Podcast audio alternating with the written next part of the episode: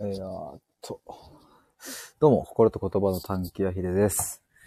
今日はですね、えっ、と、変わりたいけど変われない。何かが足りないという空虚感っていう、そんなテーマで、えー、ライブ配信をしていこうと思います。今日は部屋の中からではなくて、ちょっと散歩しながら配信しています。ずっとね、家の中で仕事をしていたり、ミーティングをしていたりするので、結構息詰まってくるなというか、感じなので、ちょっと今日は外歩こうと思って、ちょうど、ちょっと肌寒いぐらいなので、ちょうどいいなという感じですが、これはですね、あの、いつもやっている発掘ライブの、え今日は第20回ということで、えっ、ー、と、まあ、毎日配信をこれを始めてから、今日で20日目ということなので、いやーなんか結構来たなという感じですし、本当におかげさまで、やっぱりね、毎日話して毎日言葉整理してると、自分の本当の思いとかに、だんだんこう、自分で深掘りできてるし、皆さんからの問いでも深掘りできてるし、コメントで気づかされることもたくさんあるし、本当にありがたいなと思いますが、まあこれは11月1日に僕がオンラインサロンを作りたいっていうのを言っていてですね、まあそれを一人で悩んでいても、なかなかこう、アウトプットできてこなかったりするので、まあ、この場で皆さんと一緒に、僕もまだ気づいてないこととか、そういうのを一緒に発掘していくみたいな、そんな感じのライブをしております。あ、ななめさん、ビュンということで こんばんは、ありがとうございます。今日ちょっと遅めなんですけど、さっき8時半ぐらいから、えっ、ー、と、9時半10時ぐらいまでミーティングがありの、飯そこで食って、今、外歩いてみたいな感じですね。ななみさん、違う部屋から抜け出してきました。あ、マジっすか？本当に めちゃくちゃ嬉しいです。ありがとうございます。あそれは嬉しいです。そんなに、こう、優先して聞いてもらえるのはめっちゃ嬉しいです。ありがとうございます。今日はですね、まあ、ちょっと散歩しながらね、このテーマ、変わりたいけど変われない。何かが足りないという空虚感っていうちょっとテーマ設定にしてみたんですけれど、あの、ここさ、ここ数日かな。あ、そうそう、あの、レターに表示しているリンク、まあ、または、今、あの、アーカイブ聞いてくださっている方は概要欄のリンクから飛んでもらうとですね、今までのメモが全部見れるんですけれども、昨日の第19回で、なんか大人だからこそ醸し出せる思考の青春があるよねっていう。で太陽に向かって走るぞみたいな、そういうのってなんか結構欲しいなみたいな話をしていて、僕は結構そう思うんですよね。ただ、そうなれないというか、どこかに置き忘れてきてしまったあの純粋性や無邪気さみたいなものとか、とりあえず走るぞみたいな、なんかね、あの高校生とか、みたいな感じとか、それってこう、年を重ねるごとにいろんな責任が自分にのしかかってきて、まあ、本当に具体のことで言えば税金がね、かかる。税金があるから稼がなきゃいけないしとか、まあ、あの、そういうのいろいろあるじゃないですか。で、家族を持ったら、もっとその子供の養育費にかかったりとかもあるじゃないですかっていう。で、そういう責任にこう追われていると、純粋に何かを追うとかっていうのもできなくなってくるし、なかなかね、こう、なんかそこに突っ込むみたいなできなくなるよな、みたいな。でもやっぱ大人だって青春したいじゃん、みたいなことを話していたんですけれども、まあ今日はその文脈というか、変わりたいけど変われないとか何かが足りないみたいな。その文脈での話ですね。ななめさん、ツイッター見たらヒデボーイさん、バーバパパさん好きなんですか？あ、そうなんですよ。バーバパパ好きです、僕。バーバパパはですね、今、あの、アーカイブ聞いてくださってる方にも、一応説明をすると、あの、アニメのバーバパパではなくて、YouTube でね、音楽、音楽っていうのは、あの、ミュージックビデオみたいな。ミュージックビデオって、そんなかっこいい感じじゃないけど。まあ、YouTube でバーバパパって調べてみてください。あのね、ヒカキンとかも、ビエっていうのをカバーしてたりして、まあ、多分結構知ってる人もいるんじゃないかなと思うんですけど、めちゃめちゃ僕はいろんな曲聴きあさってますね。あの世界線やばいですよねって、ななめさん。いや、そう思う。夢の世界ないぞ。いや、あれね、僕ね、いろんな、ほぼほぼ見ましたけど、僕多分ね、結構年近いと思いますっていう。勝手に、バーバパパ、バーバパパ。多分年が近いと思う。なんかそういう、なんかね、あの、ところどころにそういう、ああ、これ多分あの、あのゲームのこれじゃんとか、あの技のやつじゃんとか、そういう描写があったりして、世代的には多分1個差2個差ぐらいなんだろうなっていう感じがしてますね。あれおもろいっすよね。めっちゃエキサイティングな公演が好きです。あれいいっすよね。あれど、あ、ってあれどんなさ、バーン、バーン、パパンみたいなさ、なんかさ、ちょっと不穏な感じで始まるやつですよね。ドゥ、ドゥ、ドゥルドゥ、ドゥルルみたいな。なんだっけ、あの、サビ前の、桃源郷、なんたらたたたたたたたたたたたたみたいな。ちょっとあんまり上手くないかもしれないけど。ななさん、あれ私の小学生の、いや、映像。いや、わかるわかる。なんかエモいっすよね。懐かしさあるっすよね。ああいうの。なんかね、小学生の頃の僕たちが見ているあの世界の映像とかってさ、やっぱ、だんだん濁ってくる感じなんだろうなと思って。まさにああいうバーバパパみたいな、ちょっと、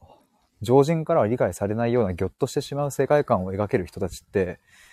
あの、でも言い換えると多分、その、子供のまんま生きてきてるっていう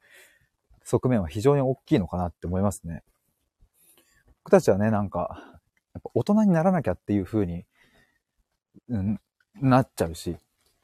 まあで、確かに大人にならないと社会生活を営めないっていうのは、まあもちろんあるんですけれど、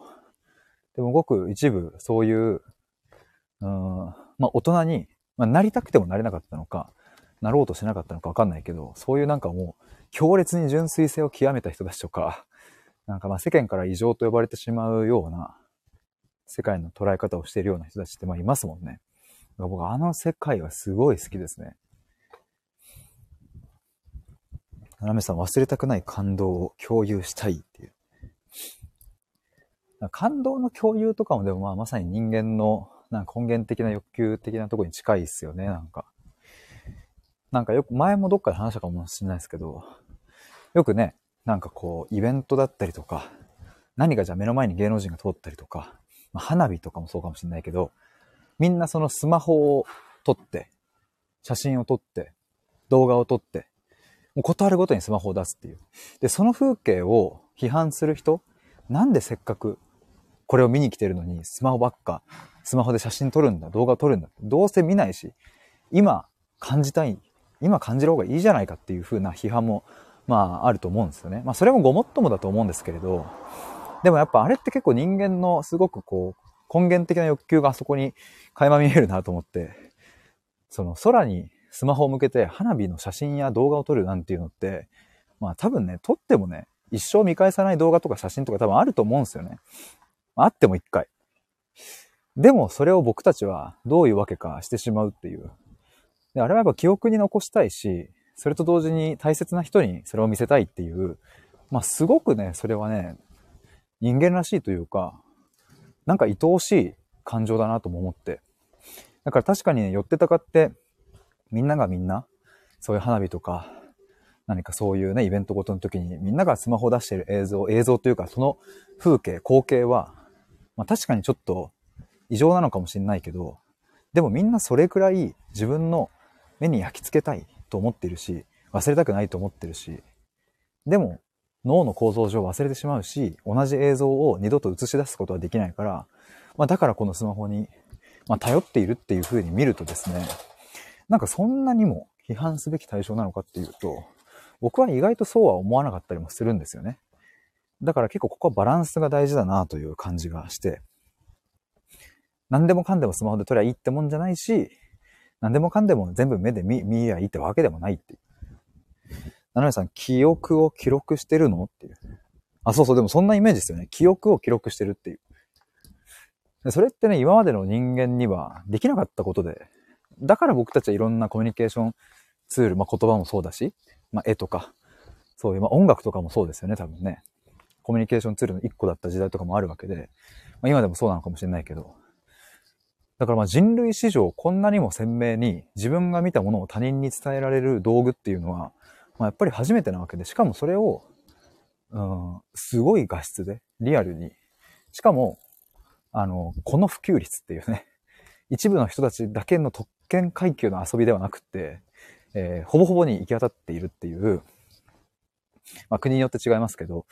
でもそれって本当にすごいことだなって思うから、だからすぐにスマホを取り出してすぐに動画を撮る人のことをすぐにディスるんじゃなくって、やっぱりそこに見える何かっていうのを僕はね、なんかちゃんとそっち観察した方がいいなっていう。でもそれがね、そのスマホを撮ることだけに必死になってしまうっていう、スマホに支配され始めると、確かにその感性は死んでいくだろうし、うーん、ちょっと見直した方がいいのかなっていうふうには思うんですけれど、まあ、そうとも限んねえっていう話ですね。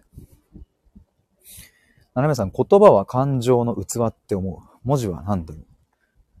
何なんでしょうね。確かに。言葉は感情の器っていう。それも面白いですね。感情の器。まあ、そこに入ってるわけですからね、確かに。まちなみにちょっとそうだ。今日の本題をそういえば忘れていたよ。この変わりたいけど変われないって、何かが足りないというま空虚感っていう。まあ、今日はちょっとこの辺の話をしようかなと思ったんですけど、まあ、なんでこれを話そうかと思ったかというとですね、あの、まあ、ちょっとここ連日、その自分のやろうとしてるサロンのコンセプトというか、根幹部分について、まあ、掘り下げて掘り下げてっていう風にしてきているんですけど、そこをもっと掘り下げたいっていうのが、まあ狙いではあるんですが、まあ、昨日と同じように、その、なんだ、えっ、ー、と、大人の青春を送りたいみたいなところの切り口だと、まあ、あの、面白くないなというか、またちょっと別の角度から切り口を作って深掘りしてみたいなって思って、それで今日はこのテーマを設定してみました。テーマというか、こういうことあるよねっていう話というか、変わりたいけど変われないっていう、もうこれはなんかすごくね、いろんなところであると思うんですよね。まあすごい身近な例で言えば、例えばダイエットとかも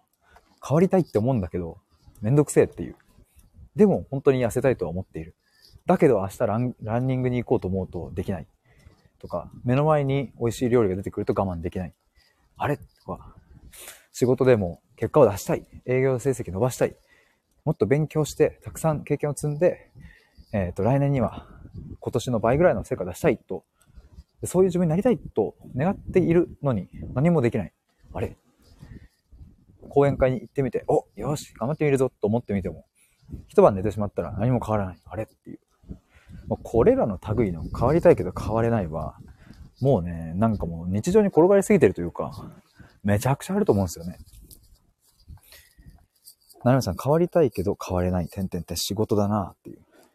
怖いんだろうな。なるほど。どの辺がこう、怖いなっていう風に感じたりしますかね。そう、僕もね、こういう、そうそう、でも本当に過去に営業してた時とか、まさにね、もっと変わりたいんだけどっていう風に思ってたんですよね。斜めさん、今の生活水準を落とすこと。なるほど。そこが怖さがあって挑戦したいと思っていることがあっても、例えばなかなか踏み出せないみたいな、そういう感じですかね。ですかな。斜めさん、ホームレスになったらいいのかな。ホームレスになったらでもどうなるんでしょうね。税金とかってどうなってるんでしょうね、そういえば。ないか、別に。どういうその、でも役所に登録あったら、まあ、いや、その話、それ考えていくとあれな。なるほど、そっちっていう。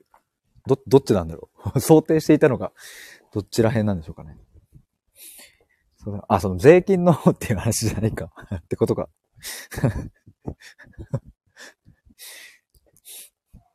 でもまあその変わりたいみたいなのって、でもこれって結構、まあ思うにですね、なかなかこう上手に言葉が擬態しているというか、僕らを騙しているっていう側面も、まあ、時にあったりするなって思うんですよね。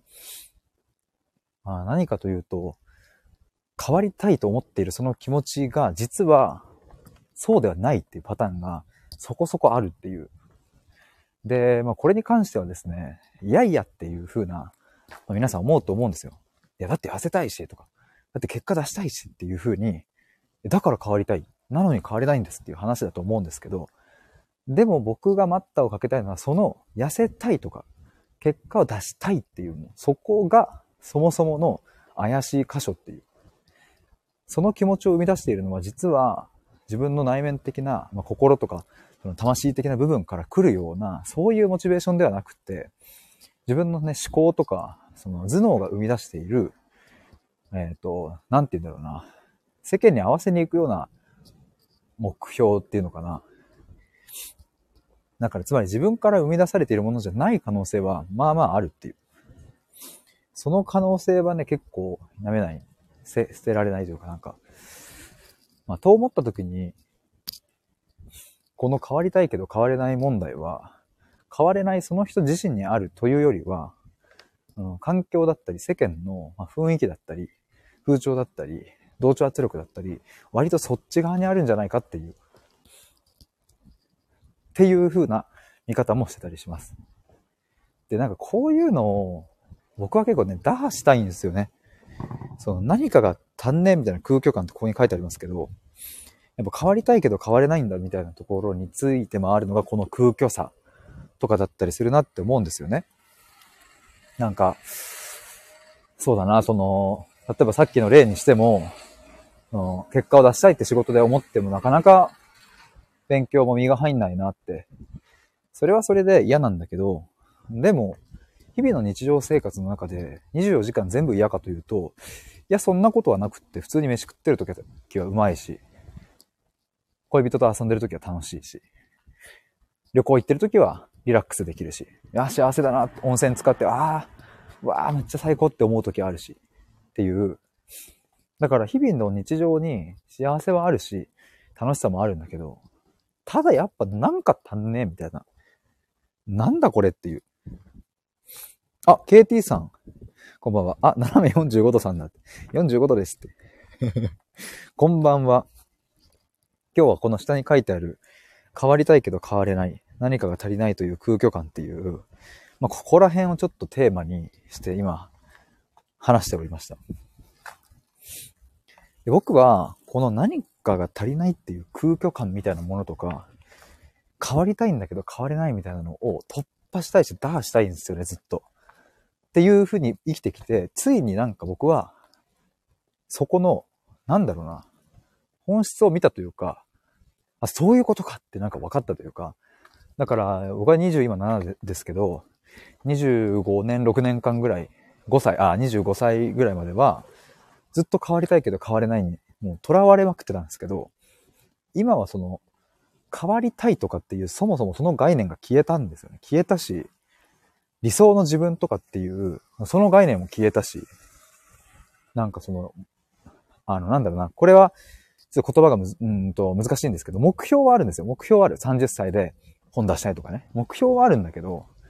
なんか理想の自分になるために今日これをするみたいな発想が消えたっていう。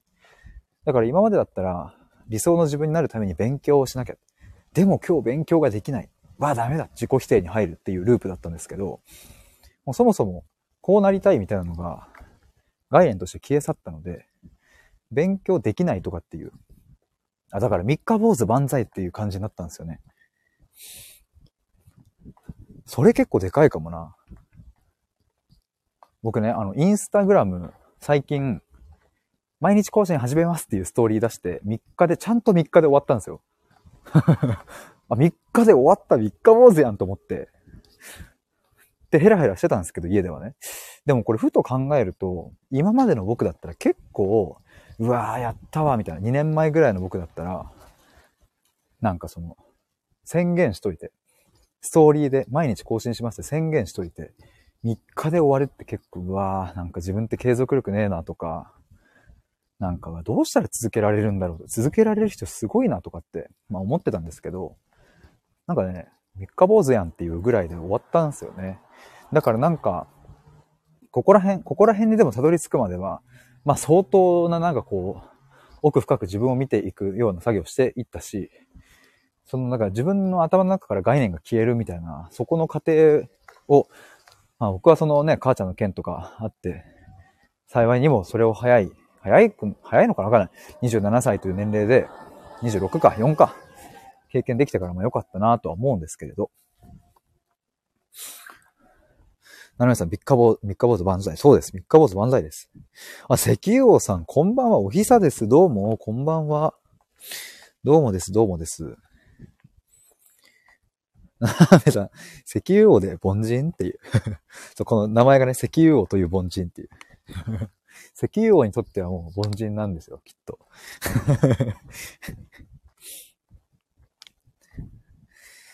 いや、でもなんか今話してて思ったけど、やっぱ頭の中から概念を消すっていうのは結構目指したいところでもあるな。だからよくその、自己肯定感を上げたいとかっていうのも、その、自己肯定感っていう言葉を使わなくなったら、高いとか低いとかっていう、そもそもその概念が消え去っていくんですよね。だから、で、そのためには、まあどうすればいいかっていう話、まあそれは人それぞれアクションは違うものの、でも、まあ、基本的には何か強烈な出来事が起こるとかじゃない限りは、基本的にはもう対話して言葉をいろいろ洗い直して、自分が持っているその言葉の意味を捉え直したり、思考を捉え直したりしていくっていう作業をしていかないと、もうだから自己肯定感が低いイコールダメみたいなところになっていると、もうずっと消えないわけですよね。だから、そこは対話の力だなと思うし、だから僕はね、そういうのをね、もう、対話の力で突破したいし、でも僕という人間は一人しかいないから、どうやったらその効果を最大化できるかなとか、っていうのを考えたりしてますね。斜めさん、頭の中が面白い感覚になってきた。これか石油王という凡人かな？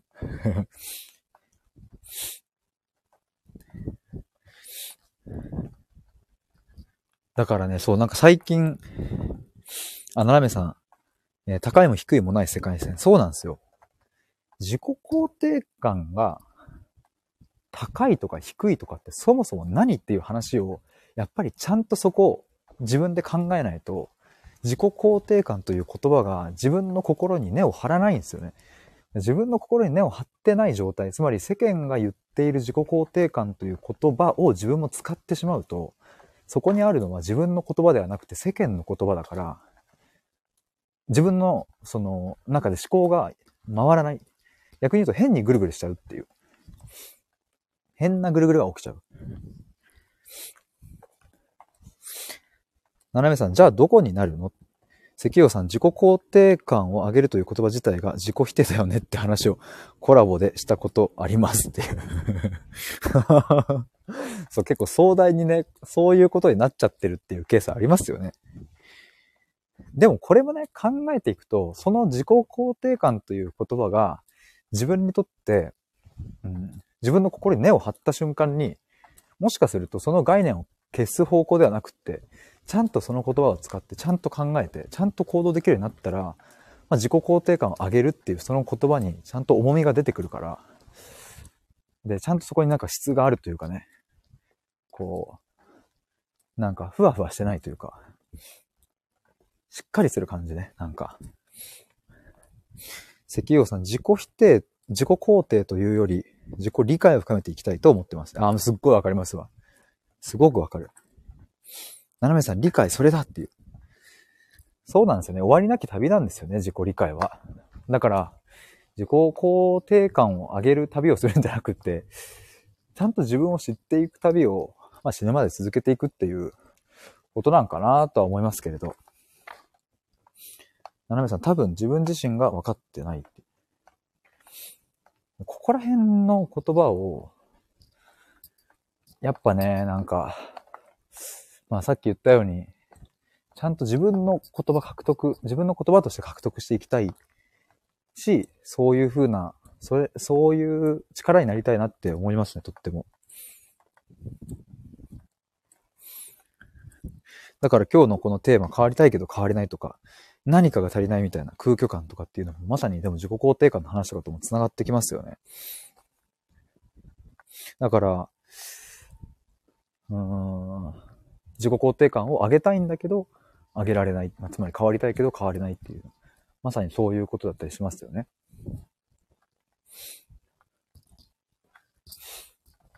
だからなんだろうね。でも、まあそれをこう打破していったり変化させていくような手段とか方法は、まあ、たくさんあると思うんですけれど、僕はやっぱり根本的に変容していく、その、一過性のものでなくって、この先も、もう、まある意味ずっとなのか、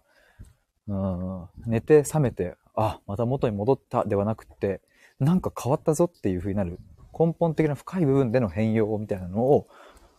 起こしたいし、それをやるのは僕にとっては対話だし、言葉を考えることだし、まあ、それが僕が信じていることだから、まあ僕はそれを突き詰めていきたいなと思います。いろんなね、人によってやり方、方法が信じてるものはあると思いますが、僕はそれを信じる。から、そういうふうに世界、世間と関わっていきたいなって思いますね。ななめさん、石油王さんは石油王なんですかって。石油王なんでしょうか。石油王かもしれないですね。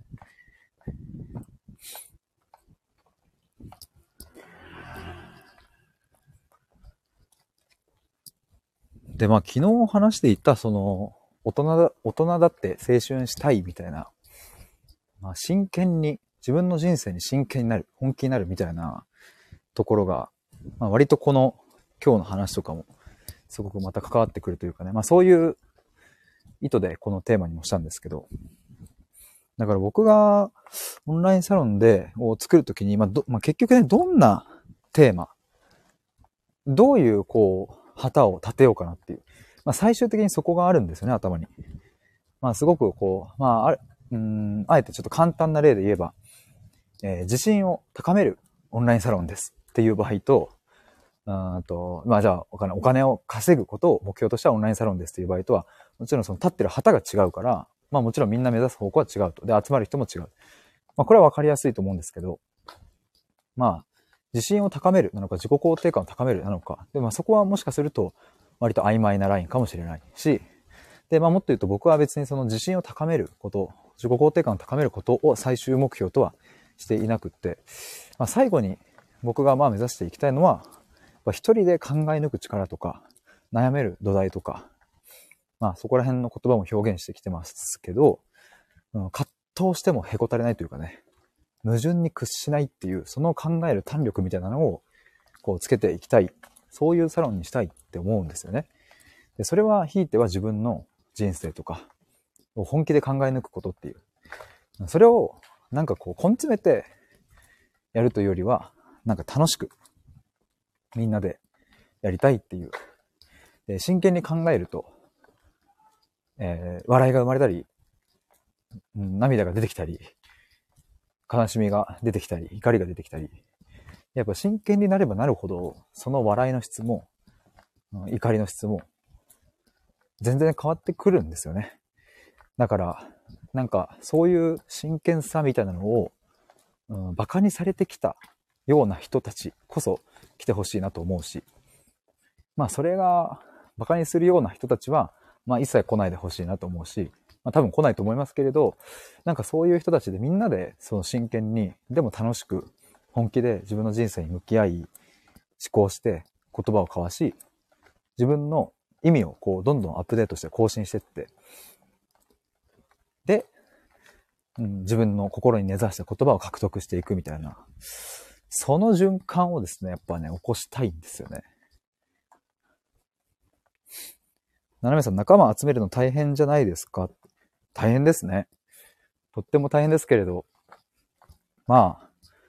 あ、あの、とにかく言い続けるしかないなと思ってるので、まあ、それ、それもあって毎日やってますね。まあ、これぐらいしかできないっちゃできないですけれど、まあ、せめてもの悪あがきというか、なんとかだからまあ同じこと僕多分何回も言うだろうし、その、サロンの方針というか、コンセプトというかが決まれば、もうお前聞き飽きたよっていうぐらい、あの、外で発信していこうと思うし、そこにこうちゃんと旗を立てて、その旗の存在を、まあ、この広大な 世界の中にもう本当にわずかですけれども、そこに刺して、ここに俺いるよっていうのをめちゃめちゃ全力で叫び続けるっていう。まあそれ10年ぐらいやれば、僕の中では、なんか変わってくるんじゃないかなっていう。割と10年後は楽しみですね。3年後はね、まだまだ、まあ、本出したいって言ってるので、まあそ、そこに向けてはもうめちゃ頑張りたいですけど。まあ、5年から10年かな。でもそれくらいのスパンで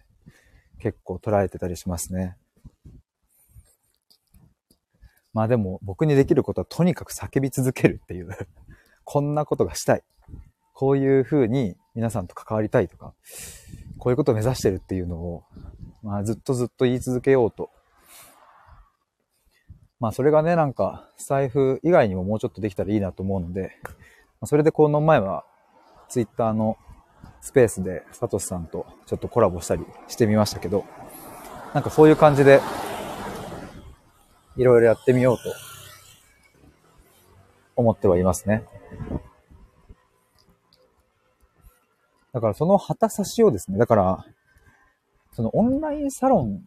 とかっていう風なところの文脈だけじゃなくって、もうそもそも自分がどこに旗を差すかっていう自分の生き方として、それも結構大事というかね。だからまあ最終的な到達地点は、まあ自分が幸せに死ぬっていう、もう本当にそこがゴールでしかないので、で、まあそれを目指す、そう、まあ自分が幸せに死ぬためにはどうしたらいいかっていうと、まあ正直、わかんねえっちゃわかんねえというか、死ぬ時じゃないとわかんねえなと思うんですけれど、まあそんな中でも振り絞っていくと、まあ自分の信念を世界にちゃんと刻み込むっていう、まあそれなんかなっていう。まあもちろん具体で言っていけば、その自分がね、結婚したら奥さんとか子供とか、そういう人たちの幸せが僕の幸せになっていくのはまあ間違いないですけれど、でもまあ、トータルで言えばそういうことなんかなっていう。だから世界に刻み込むっていうことなんですかね。で、それの、じゃあそれをどうやってやるかっていうと、僕は30で本を出したいとかっていうのも一つの手段だし、オンラインサロン作って、コツコツコツコツ広げていくのも僕の世界に刻み込むっていうとこの一つの手段だし、記事を書くのもそうです。そうだし、まあ音声でこうやって話すのもそうだし、まあ今はまだ全然ビビたるもんですが、でも聞いてくださっている人がいて、メッセージくれたりとか、DM くれたりとか、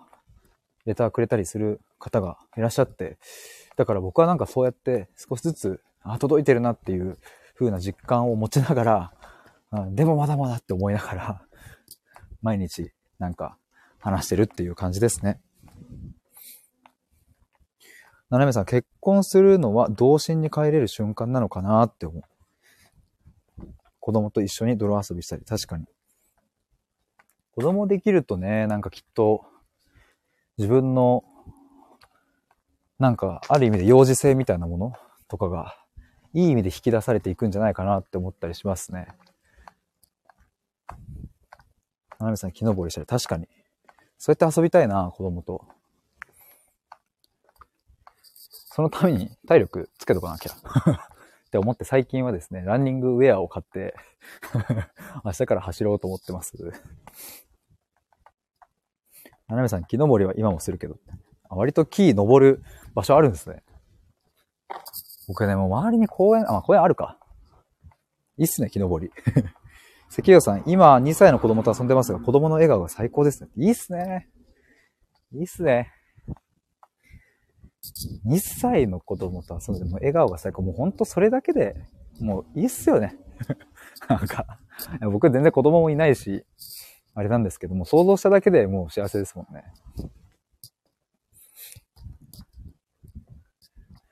いやー、いつか出会えるのかな、自分の子供って思いながら、出会いたいなと思いますけれど、自分の子供に。い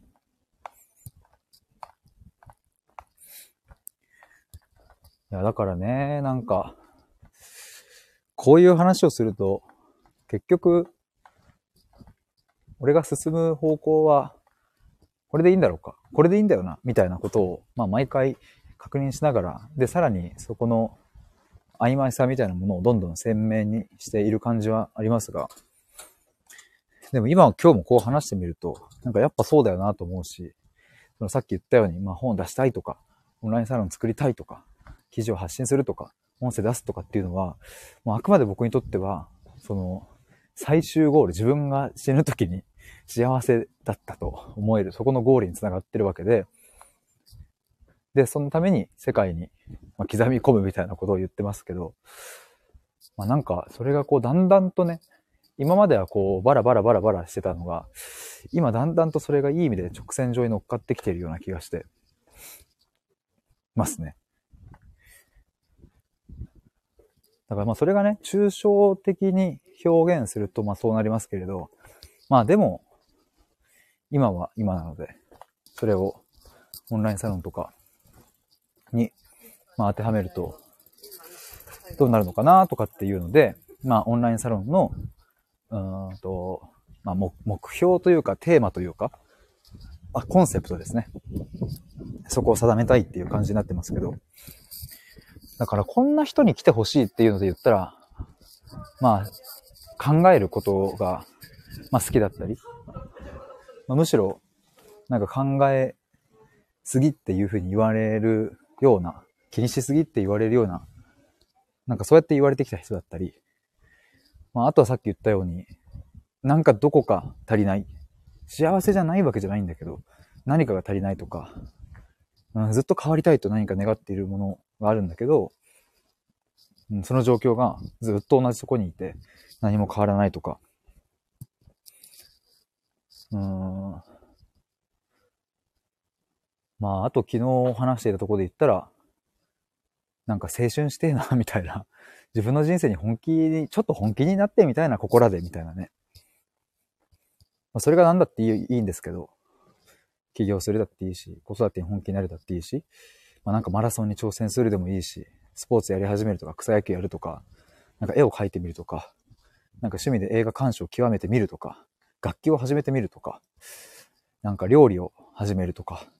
食レポでなんかブログ書いてみるとか、なんか何だっていいんですけれど、でもそこの基盤になる、自分に対する深い信頼とか、自分の人生に対するなんか真剣さみたいなものを一緒にこうなんか生み出していきたい、うん、熟成してじっくり煮込んでいきたいみたいな、そんな感じを思っております。ななめさん、お金を還元したいなって思う。なるほど。世界に循環させていくみたいなことですかね。子供とか家族とかってことなのかな？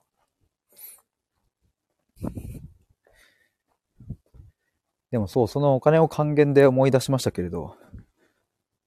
僕がそうそうやろうとしてるオンラインサロンもですね、あの、まあ、月額1000円がいいとこかなというか、ふうには、まあ、最近は思ってるんですけど、まあ、集めたお金をですね、そのままサロンの、あの、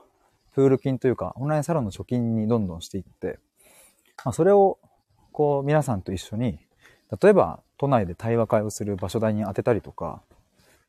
うん、他にもじゃあ、あの、何か書籍を買って、え僕がめちゃめちゃ読み込んで、それを、こう、インスタライブで話すとか、まあ、あともっともっとこうお金が貯まってくれば、なんか一泊二日の合宿を計画してみたりとか、なんかそういう風にお金が回るような仕組みで動かしたいなーなんて思ってます。ななめさん、みんなのスキルを披露してほしい。おー。なんかコミュニティでってことですかね？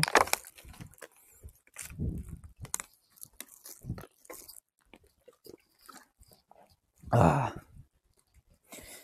サントリー天然水南アルプスを飲んでおります。ああ、ずっと喋ってると、喉が乾いてきますわ。ななめさん、得意なことを話してる姿はみんなキラキラしてるから。なるほど、確かに。それはめっちゃありますね。確かにね、なんか結構その、まあ小学校からそうなのかもしれないけど、何かにつけて反省するとかさ、そういうね、なんか、振り返りとかさ、なんか反省みたいなことは、割とずっと教育の現場でも、社会に出てからもあるとは思うんですけど、自分の得意なところを自慢するとかさ、もうこんなにできるんだよっていう風に言う瞬間とかって全然ないし、なんか反省する時間があるんだったら、俺こんなこと頑張ったよとか、俺これできるんだ。へ、すごいね、それ、みたいな。教えてよ、みたいな風な、そんなコミュニケーションが、教育とかね、なんか、社会、会社の方でも出てきたら、まあもちろんそういう取り組みもね、たくさんあるんでしょうけどね。まあざっくりと僕の人生を振り返ると、やっぱ反省するっていう。いい結果を出してもやっぱ、なんで、あそれ、それのなんか良かったところとダメだったところを書き出すとかね。まあそれも大事だから、全否定はされないし、反省によって生み出されるものもたくさんあるからね。ただあまりにもそっちの比重が多いんじゃないかっていう感覚ですね。ななめさん得意なことを、あ、これ読んだわ。全然読んだわ、さっき。えー、ななめさん、だから人脈作り大切。一人だと限界がある。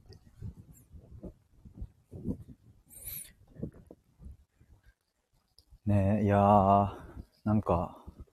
なんかこう、徐々にこう、僕の示したい方針というか、出てきたような感じがするなもうさ、だって10月、今日何日だ ?22 日ですよね。だから、あと、8?8 日？もう8日って言ってらんないんだよな。もうまとめていかなきゃっていう段階だわ。奈良さん起業したいな。えー、10.22、そう、10月22なんですよ。僕の、えっ、ー、と、今日これ、毎日発掘ライブして今日で20日目なんですけど、20日前の予定だと、もうこの、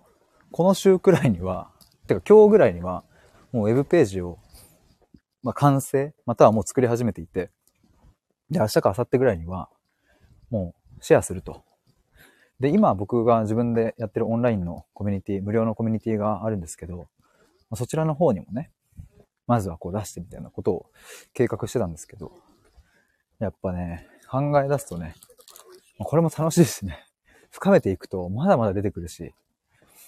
でもなんかいろんな話をこの20日間でできたので、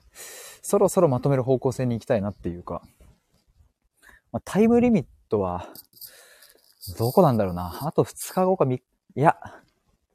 ああ、でも11月1日からスタートで考えると、まあもう、もうタイムリミットっちゃタイムリミットなんだけど、あさってぐらいには告知したいな。ななめさん、ウェブページは自己流ですか？まあ、そうっすね。いや、まあ、あのー、そう、自分でね、ワードプレス使って今作っているので、まあそこに、まあ落とすしますが、うん。まあちゃんとプロにお願いした方が見栄えは良くなるっていうことはね、間違いないんですけれども、なんかまあ、それで言うとですね、一つ考えてることはあって、まあ僕のね、ない知識で えー、ないデザインセンスで 作って、えー、見て、えっ、ー、と、そこでもし集まってきていただけたら、なんかそ、そこでこう皆さんからいただいたお金で、例えばそれをこうサロンの紹介ページというかね、入会ページみたいなところのデザイン費用に当てるとかも、これもいい使い方だなって僕は思うので、なんかだから、なんかその、いただいたサロンの月額料金、まあ、仮に1000円としたら、それをなんかこう全部そのサロンに紐づくところにどんどん投下していきたいっていう。だからまあ言ったら税金を集めて、その税金をその皆さんに関係あるところに全部使っていきたいっていう。だからなんかそういうのもちょっと面白いかなと思ったりで、あの、もうそこのね、ちょっと僕の想定で言うと、サロンのロゴとかもね、作りたいんですよ。ゆくゆくは。でもなんか、そういうのも、今完璧にしようと思うと、まあ多分お金かければね、ここならとかで発注したりとか、知り合いにもデザイナーとかいるので、そういうやつにお願いしたりとか、まあできるんですけど、なんかせっかく、これだけ僕も青春だなんだって言ってて、だからなんか文化祭みたいなね、ノリでさ、入ってくれた人、まあ、特にこう初期から入ってくれる人なんていうのはさ、すごくこう共感してくれてるわけだから、そういう人たちと一緒に、その最初のまだまだ、こう、クラスの教室に何もない状態のところから、え、ここにこれ置くとか、これやってみようよみたいな話し合いとか、しながらさ、なんかこう作っていくみたいなのも考えると、なんかサロンのロゴとかもさ、なんかまあもちろん最終決定は僕がね、するけど、でもなんかこのデザインとこのデザインどうかなとか、そういう話とかさ、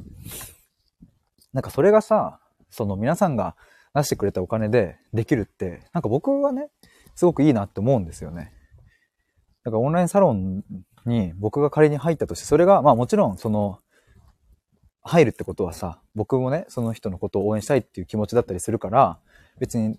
自由に使ってもらっていいんですけど、でもそれが自分たちにまた関係のあるところ、循環するような形で使われていったら、なんかそれは、そっちの方が僕はワクワクするなと思うし、なんか回ってる感じがしてね、楽しそうですよね。えっ、ー、と、ななめさん、ワードプレスであれだけ作れるのすごーって。あ、見ていただいたのかな？ありがとうございます。ななめさん、キーホルダー作る的な？ああ、いいっすね。なんかさ、そういうのもさ、いや、なんだろうね。なんかそう、シンボル作ったりしてみたいなと思うし、キャラクターとか、面白そうじゃないですか。まあ、あんまり身内乗りすぎると、その、後から入る人が 入りづらくなるから、そこのバランスは大事だなと思うんですけど、でもなんかね、そういう、ななめさん文化祭したい、色塗りしたいっていう。なんかそういうの楽しいっすよね。だから、あ、でも今思うけど、やっぱ大人の青春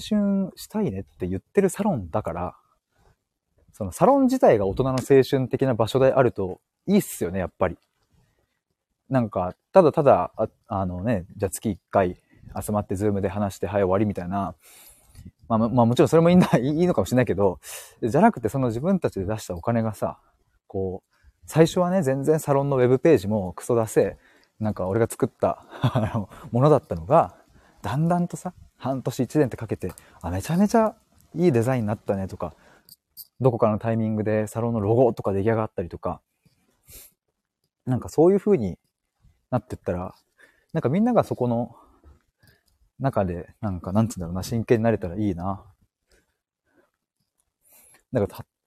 本当にデザイナーさんとか、もし入ってくれたら、そういう人たちと考えるのも面白いかもしれないですね。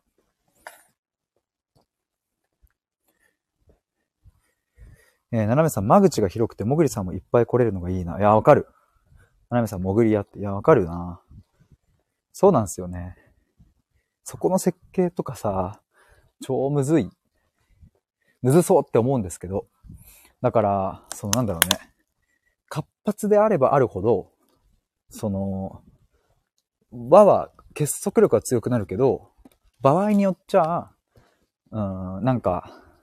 入りづらいっていうさ、側面もあるじゃないですか。そうじゃない結束力っていうね。そこの優しさをどうデザインするかっていう、ここ、こういうのプロな人っていないんかな？なんか。ななめさん、潜って聞いてる人を手を繋いで引き上げたいって。だからなんか、まあこれはもう僕自身のが醸し出す雰囲気とか空気感がもう相当大事だなとは思うんですけれど、だからね、実際にだから対話しようと思ってるのは Zoom を使ってですけれど、僕はね、ゆくゆくは、例えば Zoom に50人ぐらいね、僕の理想ですよ、もう来年とか。50人ぐらいバーンって入って、例えば僕と誰かが1対1で話してるのを他の48人が聞いてるとか、そういうのがね、気兼ねなくできるようなサロンにしたいんですよね。だから、それが1対1じゃなくても、僕と、あの、他の人5人で話してて、それを40人ぐらいが聞いてるみたいな。まあ、それが、規模が大きくなれど、できる。かつ、その、毎回毎回固定のね、同じ5人のメンバーというよりは、今日はまた違う人。あ、前回いた人もいる。今日は初めましての人とかっていう風な、まあ、それが理想ですね。めっちゃ難しいと思うけど。でもそこを目指したいな。で、別に一生潜って聞いてるっていう風に、ずっと潜ってたい人は僕は潜ってていいし、むしろそこでなんか気づきを得てくれたら、もう最高に嬉しいんですけど。でもたまにコメントとかね、できるような空気感とか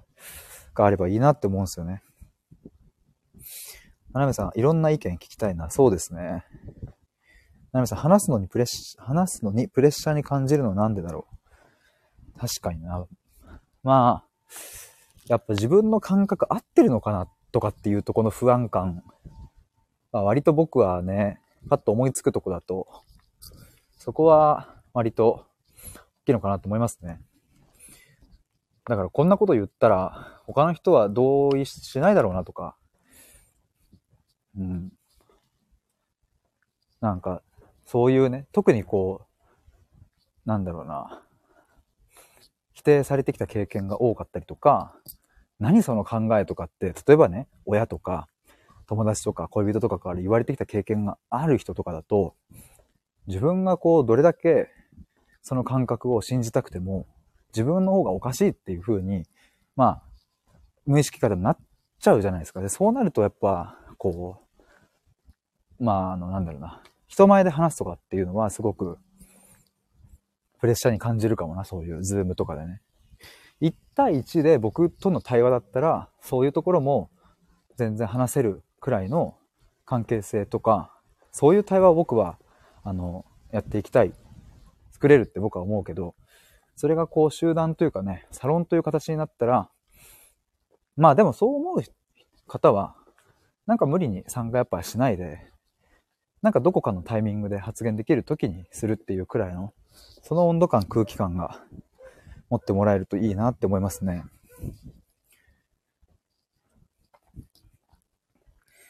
だから、まあ、あとは例えば僕がね、一人で、ズームで顔を出して、まあ、まあ、これも理想ですけれど、さっきは、じゃあ50人いて、その中から2人ない、2人ないしはまあ5、6人とかで話してるのを聞いてもらうっていうのもあったけど、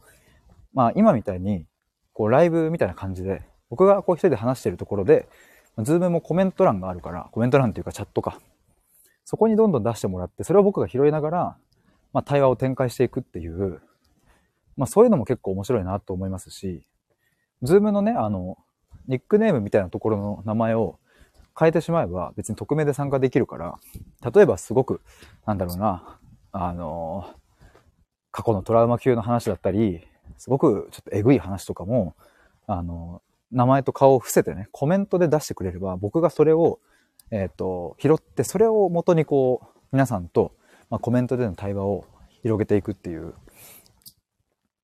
そういうのとかもね、なんか、やってみたいなと思いますね。だから今想定しているところで言ったら、そういうズームを使った対話会。で、人数が増えていけば、そういうふうに50人とか、まあ100人とかなっても、潜って聞ける人がいるいるっていう状態を目指したい。で、まあ僕が一人で皆さんのコメントを拾いながら、えっ、ー、と、コメントと対話をこう展開していくっていうのもやりたい。まああとはなんかインスタライブとか、まあ、鍵垢作って、なんかそっちはなんか適当に、なんて言うんだろうな、ヘラヘラ楽しみながら、なんかやるのも楽しそうだし、まあなんかそこは、ノリと勢いかなというか、流れかなみたいな感じもあったり、まあ、ウクレレ弾いてもいいし、僕が踊っても、踊踊んないやめとくか。踊るのだけはやめとこうかな。まあでも踊ってもいいいいや。踊ってもいいし、歌ってもいいし。いや、あんまり 今の勢いで言うのやめとこう。ウクレレはいいけどな。ななめさん、もし本を書くとしたら、お母さんのことを書くんですか？うんとね、お母さん、母親の話も書く。けど、それがメインではないかな。なんか僕が今イメージしてるのはね、やっぱこう言葉をこう洗い直すっていう、そういう文脈でいろいろ書くのも面白そうだなと思ったりしてます。だから普通とは何かとか、あの、まあ、さっき言ったらね、自己肯定感とはとか、自信とは何なのかとか、そういう世間に転がっている、こうみんなが実は知らず知らずのうちに自分の心に根を張っているわけじゃない言葉に翻弄されているその言葉たちを徹底的に洗い直すみたいな、そういう本を書いてみたいな。だからね、さっきの今日の冒頭にも出ましたけど、何でもかんでもスマホを、その景色や風景やイベントごとに、何でもかんでもスマホを向ける人をディスるみたいなのを、一旦ちょっと待ってっていう、例えばそういうのとかね。なんかその表面的に見える、見えてくる、表出しているその出来事から判断するんじゃなくて、その言葉から一体何を読み取り、どういう解釈をして、それをどうやって自分の言葉としていくかっていう、そういうのとか書いてみたいなっていう。だからなんか自分のエッセイとかさ、その、なんつうの反省とか、まあ僕がその芸能人にでもなんない限り、そんなもの誰も興味ないので、だし、まあ母親とのストーリーを、その、ね、その、それだけってなっちゃうと、まあ、癌の、癌の人たちに向けてっていうんだったらいいのかもしれないですけどね。癌の人とか、えっ、ー、と、癌の、まあ、それこそお母さんをサポートしている人たちに向けて、僕の母親との、その、1年弱、じゃあ2年弱か、の話を書くっていうのはいいのかもしれないけど、でもそうそう、あの、あでも質問していただいてありがとうございます。なんかそういう感じですかね。言葉をもう洗いに洗うっていう。だからまあ、なんか、100年後も読まれる本を書きたい って思うな、すごく。だから、それこそね、なんか、哲学書みたいなものもさ、もう何千年とさ、何千年は持ってる？でもそんなもんですよ。ですよね。だからまあそういう、まあ哲学書っていう感じじゃないけど、でも100年後に読んでも、あ、やっぱここで100年前の人も悩んでたんだっていうのが、で、それに対する答え出してくれてんじゃん、こいつっていう、そういう風なの残したいな。ななめさん、孤独の本質の本は面白かった。へえ、それ面白そうですね。ななめさん、言葉の本質。まあそうですね。そういう感じの本書きたいな。だからね、なんかそう、今でもベストセラーの本とかさ、昔の本とか読むと、その、1950、まあ、年代とかさ、まだ戦後とかに書かれた本とかでも、に書かれてることがもう今まさに、このコロナ禍で、まさに大事みたいなで、その時代と今の時代はね、まるっきり違うはずなのに、やっぱり本質的な部分とか、そういうなんか普遍的な部分って、やっぱ人間は繰り返すし、同じように悩んでいるんだなっていう。でもやっぱりそういうものがあるから、人間は安心できるし、過去の人たちも通ってきた道なんだっていうね。だし答えが出てたりするし、それをもとに次のものを出せたりするから、なんかね、そういうの書きたいですね。斜めさん、今の若者は点々点って言葉はずっと使われてる。確かに。確かに。今時の若者はっていう、ね、あ。そういう言葉とかも洗い直したいですよね、なんか。今時の若者はに隠れている、なんかその価値観とか考え方とか、そういうのも面白そう。ななめさん、今時とは、そうそうそう、今時とは何なの？みたいな。で、どうして人間は今時と自分の過去を比較したいのかっていうこととか、そういうのも、なんか徹底的に考えた、なんかいろんな問いから想像して、そういう本とか書いてみたいね。ななめさん、何の、何な、何なのさ？何の差ってことかな？今時と昔のさ、みたいな？ところですかね。あ、関西弁なんですね、これ。いやー、言葉の本とか書けたら超嬉しいだろうな。まあでも、確かにその、言葉を洗い直すっていう本を書く中では、母親とのエピソードは出ると思う。というか、やっぱり、あの母親が見せてくれたので、そこの本質みたいなものを。人間が生きるって何なのかっていう、生きると死ぬっていうさ、まあ、この人間界における唯一の常識。生きてる人は死ぬっていう。まあ、これに勝る常識はもうないと思うんですけど。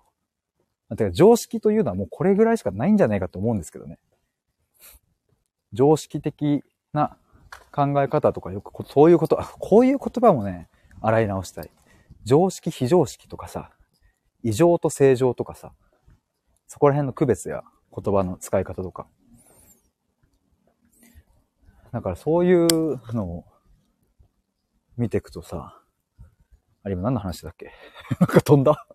あれ？異常と正常の前なんだっけ？あれ何を言おうとしたんだっけ？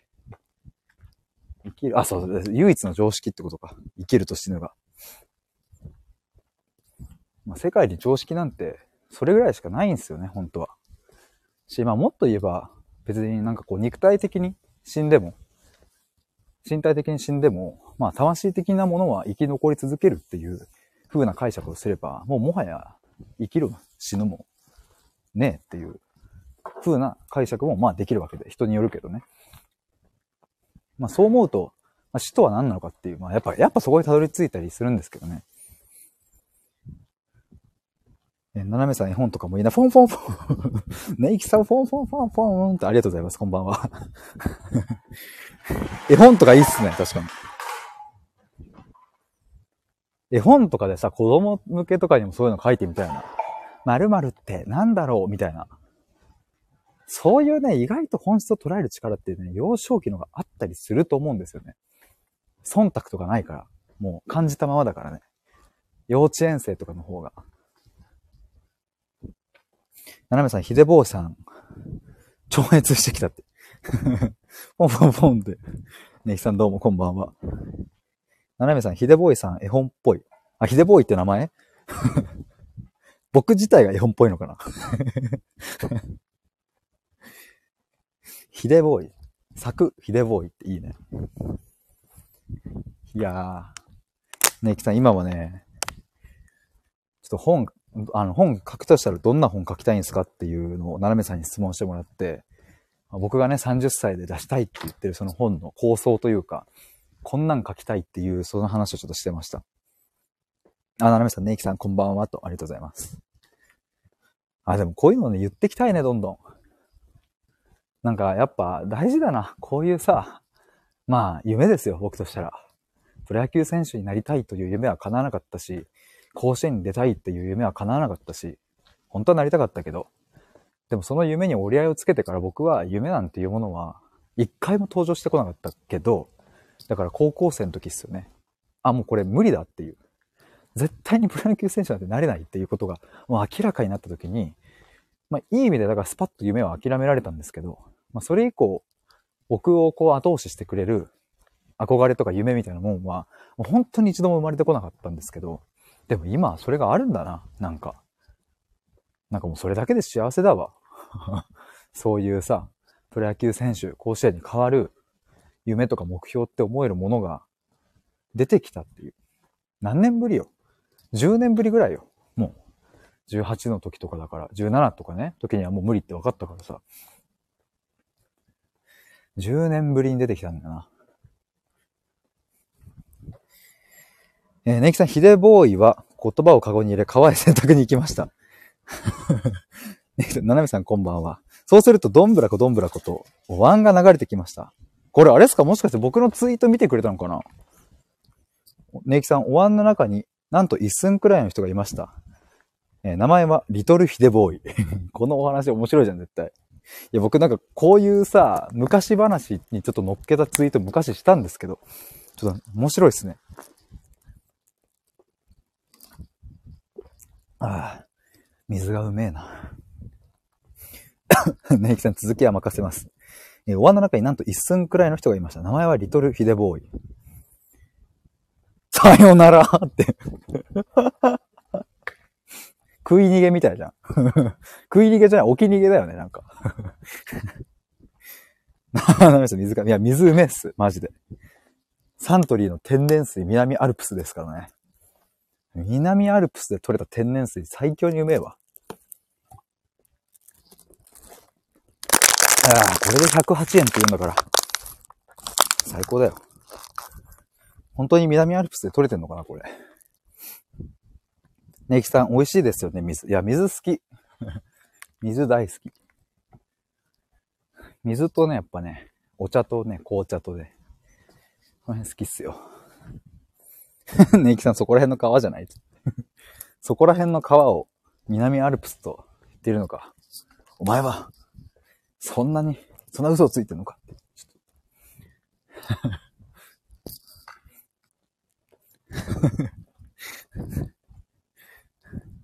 いや、僕さ、あれなんですよね、そのコーヒーとかにさ、世界一のバリスタの監修とかさ、なんかさ、そういうのあるじゃん。そういうの見るとさ、本当に世界一なのかな。いや、これ世界一かと思って、そうやって思いながら飲んでますね。あと、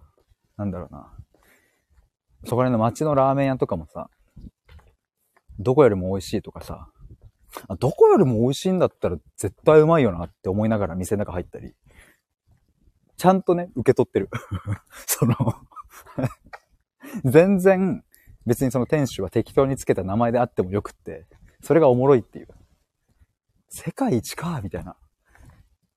や、世界一だったらもう間違いないよね、みたいな感じで。そういう話すの好きっすね。ななめさんキャッチコピーってそうです。疑いの眼差し。みゆきさん千年に一度多すぎ問題。宮内庁御用達。ななめさん素直。でも千年に一度って言われたらもう僕めちゃめちゃ興奮して食べるよ、多分。食べるし、まあ、これは橋、橋勘ですよ。橋本環奈。橋勘さん。千年に一度か、みたいな。千年前は平安時代ぐらいだから、じゃあまあ、平安時代の人と同じくらい綺麗なのかな、みたいな、そういう。ままあ、それも言葉、まあ僕の中での遊びですね、これは結構。だからなんかメニュー見て迷ったら、俺ちゃんとキャッチコピーに載せられた方を選ぶ。そのレストランとかでさ。とか、なんかこう、旅行、旅行先とかのさ、飯屋入った時に、なんかもう店長一押しって書いてあったら、まあ、ここの店長が一押し言うんだったらまあ一押しなんでしょうと思って、じゃあこれでっていう。っていう時もある。うん、ちゃんとね、その言葉に、ちゃんとキャッチコピーにね、のね、術中にはまりに行くスタイルです、僕は。だからもうこの天然水南アルプスなんてもうまさに、南アルプスで取れた水なんだからもう間違いない。そんじょそこらの水とはもう桁違いですからね。サントリーの天然水。南アルプス。なのでさ、平安時代に遡る人初めてかもしれないって。ねいきさん、ふー そういうの大好きです。なんか、言葉のキャッチコピー。ななめさん、南アルプスなのか、サントリーなのにって。サントリーって何の言葉なんですか？あ、日本なのにってことかな。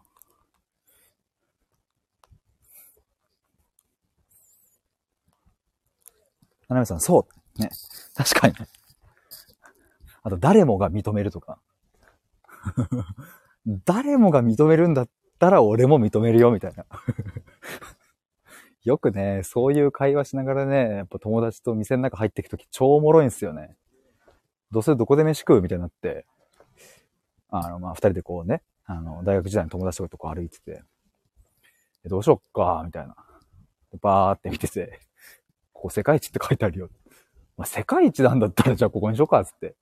で、入って、うおこれ世界一だねとかって言いながら食べるっていう。あの瞬間ちゃんと世界一になるからね。そういう、なんだろうね。街に転がっている、絶対嘘でしょっていう言葉大好き。その、もう中華街とかさ、めちゃめちゃあるじゃん、そういうの。なんとかで1位みたいな。食べログで1位。なんとかのサイトで1位。誰々が来たとかさ。まあ、誰々が来たは本当か。でもそのなんかもう、もう何だっていいよみたいな、そういう情報に乗せられに行く感じはね、楽しいっすよね。ネイキさん楽しそうって楽しいっすよ、これ。ナナミさん、メイドインジャパン。やりたいっすね。なんかさ、その、キャッチコピーに釣られまくる旅とかすごい面白そうじゃない？あの、よく男気じゃんけんの旅とかあったけどさ、テレビとかでも。で、多分そういうのほら、パロって、パロってというかそういうの真似してやってる大学生とか結構いたけど、俺あんまりね、男気じゃんけん好きじゃないから、その、いや、なんか、普通に自分で払うってなるから、なるからっていうか、それはそれで楽しい時あるんだけど、全部それは嫌だ。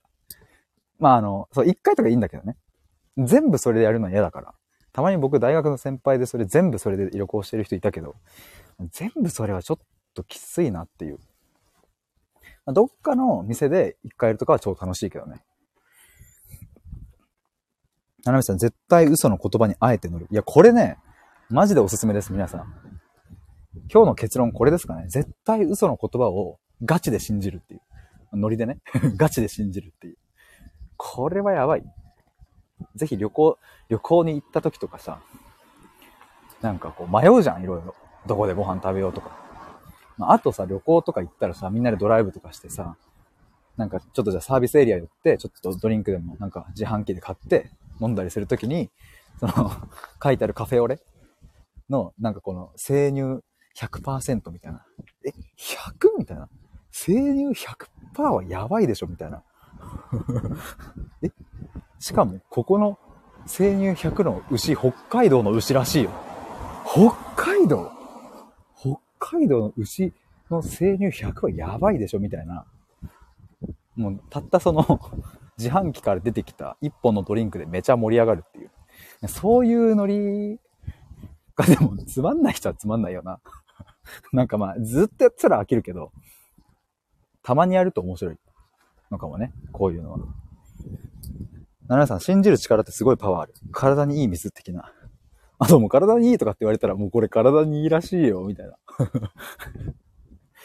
ななめさん、水素水もそんな感じ？ヒデ水って。これヒデ水だよ。水素水そんな感じしますね。水素水ってもう水やんっていう。結局。結局水やんっていう話、僕はつついそんな風に思っちゃうんですけどね。でも、そう、そういう風にね、思っちゃってもね、つまんないからさ、あ、これ水素なんだみたいな。水素体内に入れるって結構すごいよねみたいな。そのスタンス大事だよね。温泉水とか。ネキさん、プラシーボ万歳。いや、マジで。絶対、もう、〇〇監修はね、絶対もう、世界一のバリスタはもう強烈に僕もう毎回そこ見るか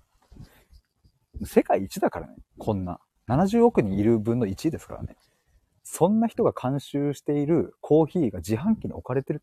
これだけで奇跡ですから、皆さん。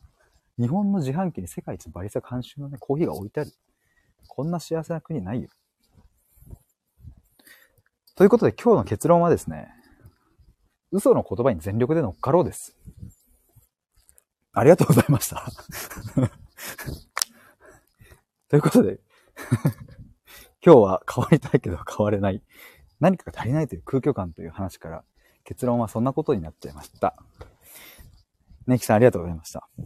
ななめさんありがとうございました。他にも潜って聞いてくださった皆さん、アーカイブで聞いてくださった皆さんありがとうございました。ということで、皆さん良き日曜日をお過ごしください。夢見ろよバイバイじゃあねー。